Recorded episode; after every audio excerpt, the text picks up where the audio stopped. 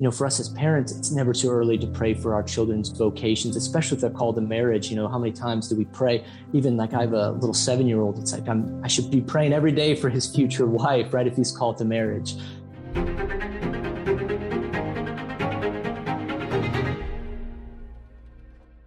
Have you ever wondered about the saints, married saints? Are they romantic? Do, can you even think of a saint as being re- romantic? Does that sound real? Actually, they were. In fact, there's a book written about how romantic they were, about their courtship. It's called Courtship of the Saints. Talk about fascinating. There are stories in there that are going to blow your mind. You know what? The saints were romantic. Very much so. We're going to find out right now on the John Henry Westen Show with the author of the book, Patrick O'Hearn. Stay tuned. Hey, my friends, now is the time to stand up and fight. We are just about to have the Synod on Synodality, and everything that you've seen indicates that it's going to be an absolute disaster. We have Father James Martin as a personal appointee of the Pope speaking at it. We've got Cardinal Cupich, Cardinal Tobin, these picks of the Pope to engage in this synod are indicative of where we're going. We're going into heresy. And at these times of great crisis, the church, especially those called in the laity to work for the glory of Christ and his church, are called to gather and strategize. Back in 2014, LifeSite launched something called Rome Life Forum. It was a gathering at that point of some 75 life and family leaders from all around the world to strategize as to what we could do. And when we gathered, the majority of people were most concerned about what? About Pope Francis, about what was going on in Rome. But this was 2014, but the life and family leaders saw it first. Now, a decade on, we are confronted with some of the most severe challenges the church has ever faced. And so, our tradition at LifeSite is to continue with Rome Life Forum, which has continued every year until we had to take a break over COVID because we weren't permitted. But we're starting it up again. And this year, Cardinal Muller and Bishop Athanasius Schneider are going to be joining us. Please come, if you feel so called, to Rome, October 31st and November 1st the very end of the Synod on Synodality, and uh, we'll be there to strategize with His Eminence, with His Excellency, and with many life and family leaders from around the world. For LifeSite News, this is John Henry Westen, and may God bless you. Patrick O'Hearn, welcome to the program. It's an honor to be here, John Henry. So let's begin as we always do with the sign of the cross. In the name of the Father, and of the Son, and of the Holy Ghost. Amen. So, Patrick, I guess you got to tell us first what is courtship? Everybody knows about dating, but I think courtship is sort of a lost, I guess, art, you could say. But what is it? Courtship, it spans back to biblical times. I mean, before the life of Christ. And, uh, and then really the term itself took root in the 16th century. It came from the term courtier, which was an advisor to a king and a queen. And then as it progressed through the centuries, it became this notion of pursuing a woman or you know with the idea of marriage so and then so that was kind of the whole idea and then now we see today in the you know in the 21st century through the writings of fulton sheen and uh, father ripperger again it's you're trying to find someone that's virtuous that's the most important thing is this person virtuous virtuous and uh, you know dating's more of a recent fad it, it came into surface in the 20th century it was a lower class slang term and it became more associated with popularity. It never really had anything to do with sex at the time. And then as the automobile took off, uh, but really courtship is this. I think it's it's part of our heritage, our tradition, and uh, just it's such a beautiful thing to to always keep the end in mind, which is marriage. This book is fascinating because I think for a lot of people, they they don't have that outlook in their minds. What do you mean, saints who are courting what? Okay, so tell us one of your favorite stories uh, from there, which will sort of blow that impression. My favorite story, then I've, I've spent probably the majority of my, I would say the majority of my writing career on them is is really Saint Therese's mom and dad, and uh, you know, I wrote about them in my first book, Parents of the Saints. and they were they were they were both born in separate cities in France, and then eventually they moved to the same town in Alençon. And Zélie was 12 years old when she moved there, and I think Louis was seven. And so it took them about 14 years before they met each other. And today that town is about 40,000 people. So, uh, you know, back in the day, it was a small town. So they would have frequented the same church, you know, the same marketplace. But God arranged at the perfect moment as they were crossing a bridge, you know, Zélie heard a voice. This is the man whom I have chosen for you. And leading up to that, she had been praying to Our Lady. So I, I speculate that she heard our, you know, locution from Our Lady and uh, both of them had were so set on becoming religious. Uh, Louis spent time in a monastery, and due to health issues, and also he was having trouble grasping Latin, he was told to return home. And then Zélie went to a convent, and she also had uh, was discerning there, had health issues, and she was told, "You're going to be, you know, your your calling is not in religious life." And then, so when they got married, um, one of the most fascinating things is like uh, on their wedding night, you know, Zélie was in tears and she went to go visit her sister who was a nun. And it was just kind of like she wanted to be a nun and she just didn't understand why God had led her to marriage. But after she got married and they had kids, she goes, I never regret this vocation. And it's because God was had foresaw the little flower that would be her daughter, Saint Therese, and you know, all five daughters became nuns and they lost four children. But just the fact that our Lord orchestrates so many things. You know, we look at the vocation of the priesthood and and uh, what a you know we hear these amazing callings that people have, but we never talk about this calling to marriage and how God again just just called these saints together. What kind of courtship did they express to one another? They got a call from our Lord. Sure, was that it? How did that develop? So then, three months after that, okay, so they were basically they were married. They met in April of 1858 which was ironically around the same time Our Lady of Lourdes appeared. But in going back a little before that, um, I, in my research, I found that Louis Martin's mother had met Zélie at a lace making class, and she was and she was so struck by this lady's virtue. And Louis was in he was 34 years old. He was a comfortable bachelor and uh, very holy man, but just and so she kind of planted a seed and said, you know, like you should, I, I hope someday that you meet this girl and kind of had begun praying that somehow their path would, uh, you know, intertwine. And so I believe it was the prayers of Louis Martin's mother that eventually facilitated the meeting of Louis and Zélie. And I think you know, for us as parents, it's never too early to pray for our children's vocations, especially if they're called to marriage. You know, how many times do we pray? Even like I have a little seven year old, it's like I'm, I should be praying every day for his future wife, right? If he's called to marriage. And I didn't really get into how much, you know, in terms of that, there's not a whole lot of information on what happened after that. But I mean, basically, three months after they met, they were married on actually July 12th, which is, you know, coming up this week. One of the things that we wonder about the saints and actual um, romance, if you will, or expressions of love for one another that are in line with God.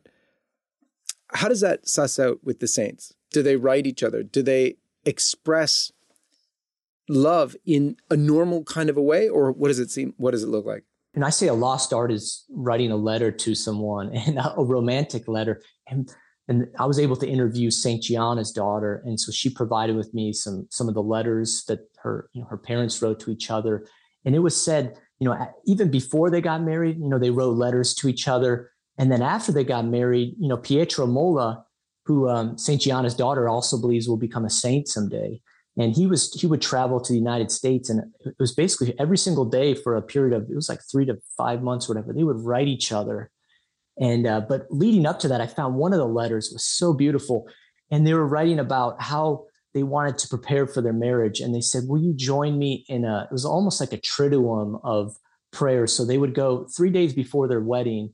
They would go to ma- you know separately. They would go to mass and receive Holy Communion and offer that as preparation. But based on their love letters, I mean, it just it just blows you away. I mean, they talk about you know, even after they're married, like, you know, they were recalling their romantic nights together and their their passionate kissing. And you think of and this is after they're married, and you think about it like, you know, Hollywood just glamorizes, you know, you know, and it's kind of distorts the whole marital act. And here these saints are like, they're showing uh, Gianna and Pietro just the beauty of this sacrament of marriage and how it how it it's kind of partaking of Christ's love for his church.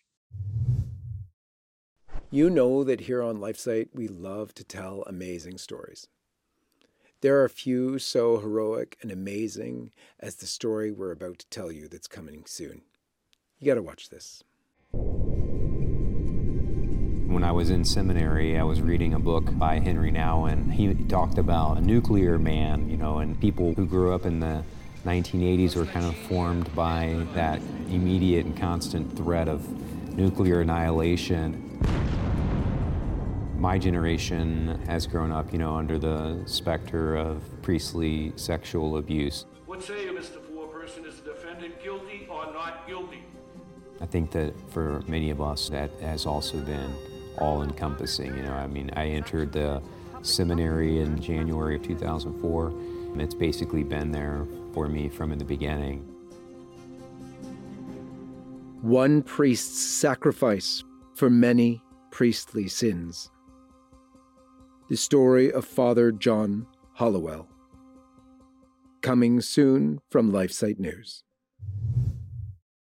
What's your message for young people? Because they're the ones looking at this in a kind of a real way, in that they've got decisions to make, but they're all about right now, it's about dating, isn't it? And we're supposed to be like, I don't want to say the hookup culture because hopefully most of the young people watching this wouldn't be engaged in that, God willing.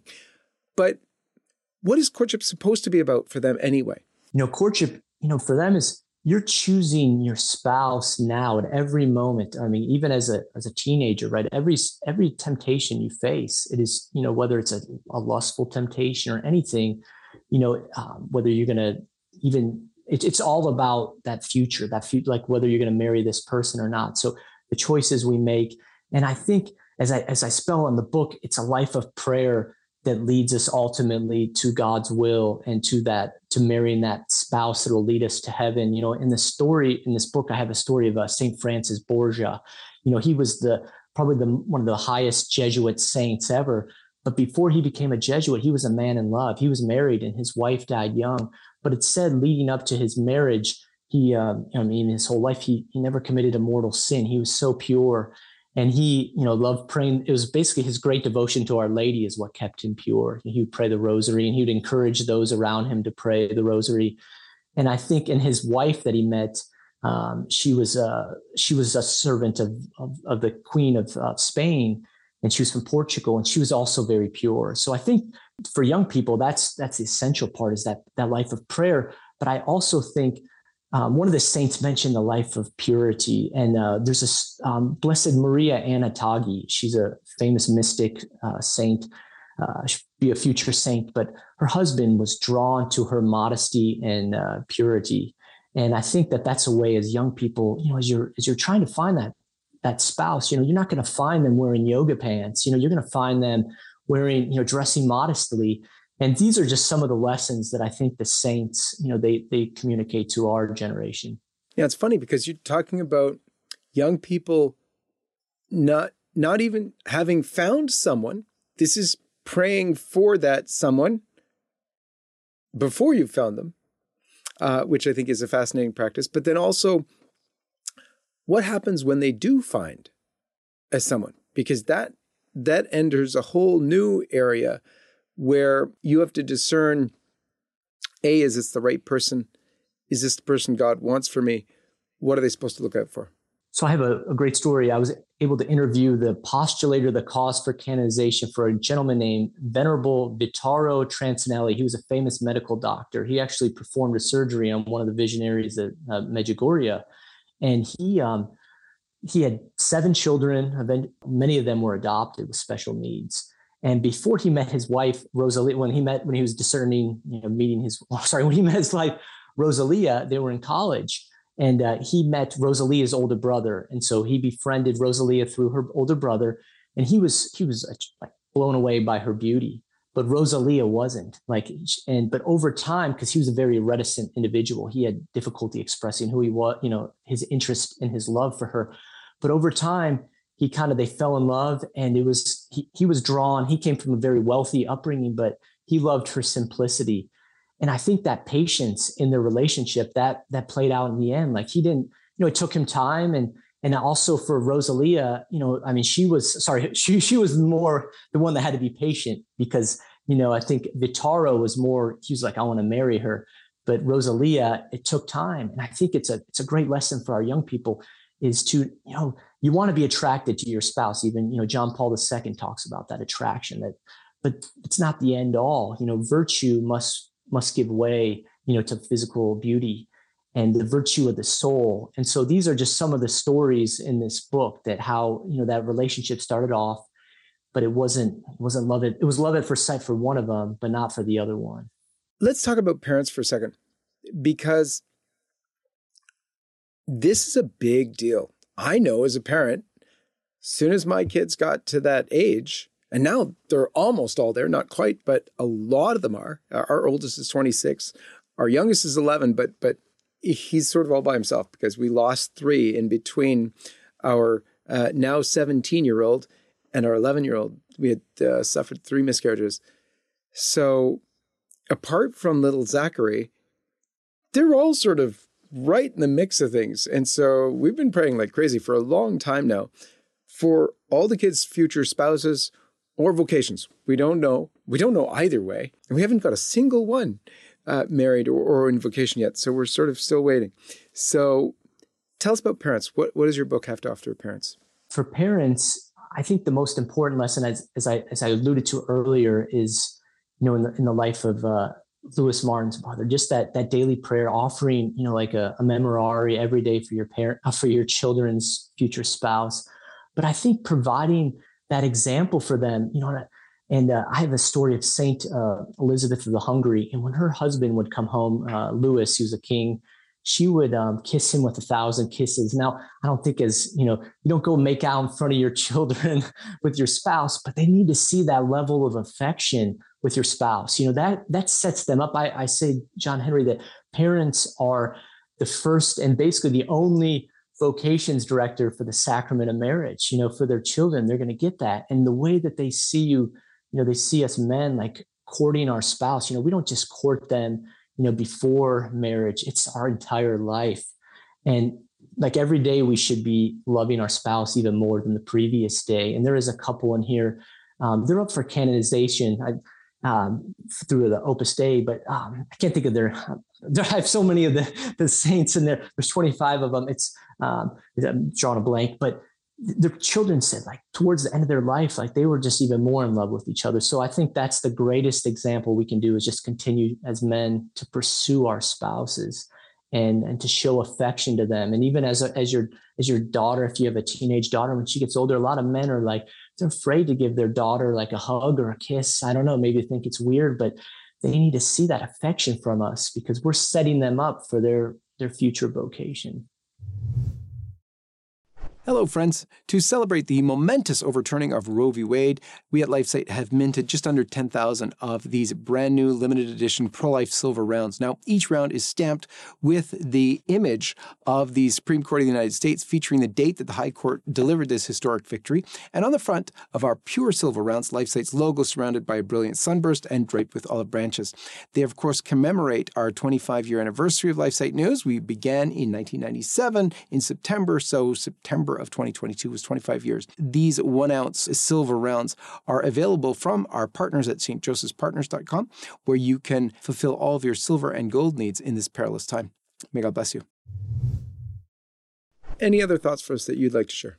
The way that you know we prepare for um, marriage is the way ultimately our marriage will turn out, and I think nowadays it's so many people want to take shortcuts. You know, they want to you know, whether it's, you know, like cohabitating or even just men just putting off their vocation until they're, you know, their 30s or 40s. And I think that God, like he he has many soul, saints in mind for us, you know, and I and I'm I was kind of blown away by the story of Pope Benedict's parents. You know, the father wanted to get married younger. He didn't have the funds. Pope Benedict's mother, Maria, like she was also needed with the family. And they eventually got married. I think he was, a, the father was in his 40s, the mother was like around 36. And he put a newspaper ad, and you probably, maybe you guys covered that story. It was in a Catholic newspaper. And he goes, looking for a, a pure woman. And he goes, must know how to cook. That was one of his criteria. And here, Pope Benedict's mother was a baker. And, uh, and, and then when they had when they got married, you know, Pope Benedict was born. His mother was 43 when she had him, and and Pope Benedict's father was 50. And I think about, you know, people get to their 40s, they're done having children. And just it shows you that God's ways are not our ways. But the fact that we stay faithful to him and we're praying, like he he wants he wants saints to be born. And I think as as as that's what we have to come with that mindset. Like it's not about us. Like it really isn't. It's about the future of the church. And through these courtships, I have a chapter called Courtships that transform the church. You know, you have John Paul II's parents who are now up for canonization. And uh, and so I think my message it's it's all over the place, but I think really uh, just the way you prepare is the way your marriage will end up, and and then we see the fruit of that in these saints. That these are the greatest legacy of these parents. Patrick, where can we get your book? The book is available at TAN Books and also at Amazon. Great book, I would say, for your kids, older children, that is. But to get them to know and understand what true courtship is, the courtship of the saints. Patrick O'Hearn, thanks so much for being with us. Thanks for having me. God bless you, and God bless all of you. And we'll see you next time.